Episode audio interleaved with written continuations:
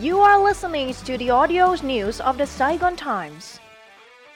Hello and welcome to the Saigon Times postcard. I'm Theke with headlines for the podcast today, June 21st. Ho Chi Minh City to use seaports fee revenue for key projects. Ho Chi Minh City will use seaports infrastructure fee revenue to fund three major infrastructure projects in Đức City. Trần Quang Lam, Director of the Ho Chi Minh City Department of Transport, said on June 30th that 2,700 billion Vietnam dollars would be sourced from the seaport infrastructure fee collections to develop Mỹ Thủy and An Phú interchanges and Beltway Number 2.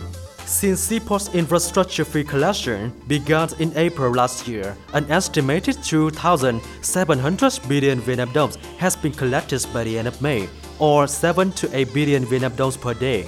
According to Lam, the revenue will be specifically allocated to the infrastructure projects associated with these ports, including Thủy and An Phú interchanges and Beltway Number 2. Once completed, the projects will improve traffic flow, enhance regional connectivities at the eastern gateway of the city, and reduce traffic accidents near Lái port.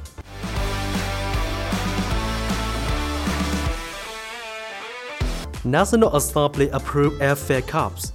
The National Assembly has approved maintaining airfare price ceilings in the revised pricing law, which will passed on June 19. With nearly 93% of the deputy present as the National Assembly sitting voting in favor, the revised pricing law will come into force on July 1, 2024. Under the law, the government will continue to set airfare price ranges and apply cap for this service.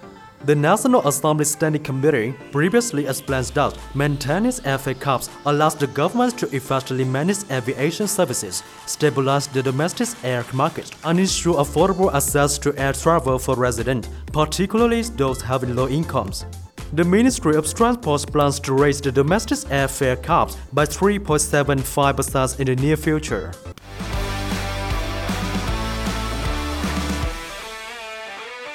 Northern Power Firm urges power saving. The Northern Power Corporation, a subsidiary of the Vietnam Electricity Group, has called on residents in northern Vietnam to conserve electricity as the region is facing tight power supplies caused by the heat waves and ebbing water levels at hydropower plants. The corporation has increased its manpower and equipment to cope with power blackouts. In order to tackle the prolonged hot weather and power source shortages, while ensuring the safety of the national power system, the corporation has been closely coordinating with the power system dispatch to cope with reduced power output by engaging customers in slow adjustments and energy-saving practices.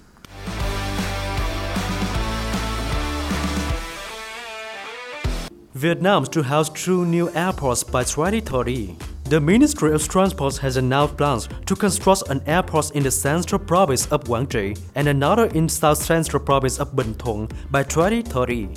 These initiatives are part of the Ministry Development plans for regional transportation and logistics system to 2030 with a vision to 2045.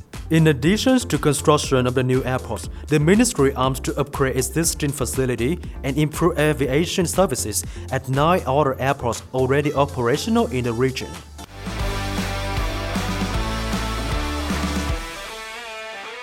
National Assembly approved major road projects in Khánh Hòa. The National Assembly has approved a road project worth nearly 2 trillion Vietnam dollars in Khánh Hòa province to improve its connectivity with Lâm Đồng and Ninh Thuận. The majority of deputies present at the National Assembly sessions on June 20th voted in favor of the project. The road will be nearly 57 km long and pass through Sơn and Vĩnh districts of Khánh Hòa province, connecting National Highway 27C and Provincial Road 656. The road is designed to have a speed limit of 30 km per hour. Once finished, the roads will significantly contribute to the socio-economic development of the regions and strengthen transportation connectivity with Ninh Thuận and Lâm Đồng provinces. And that's all from us for now. Thank you and see you in the next podcast.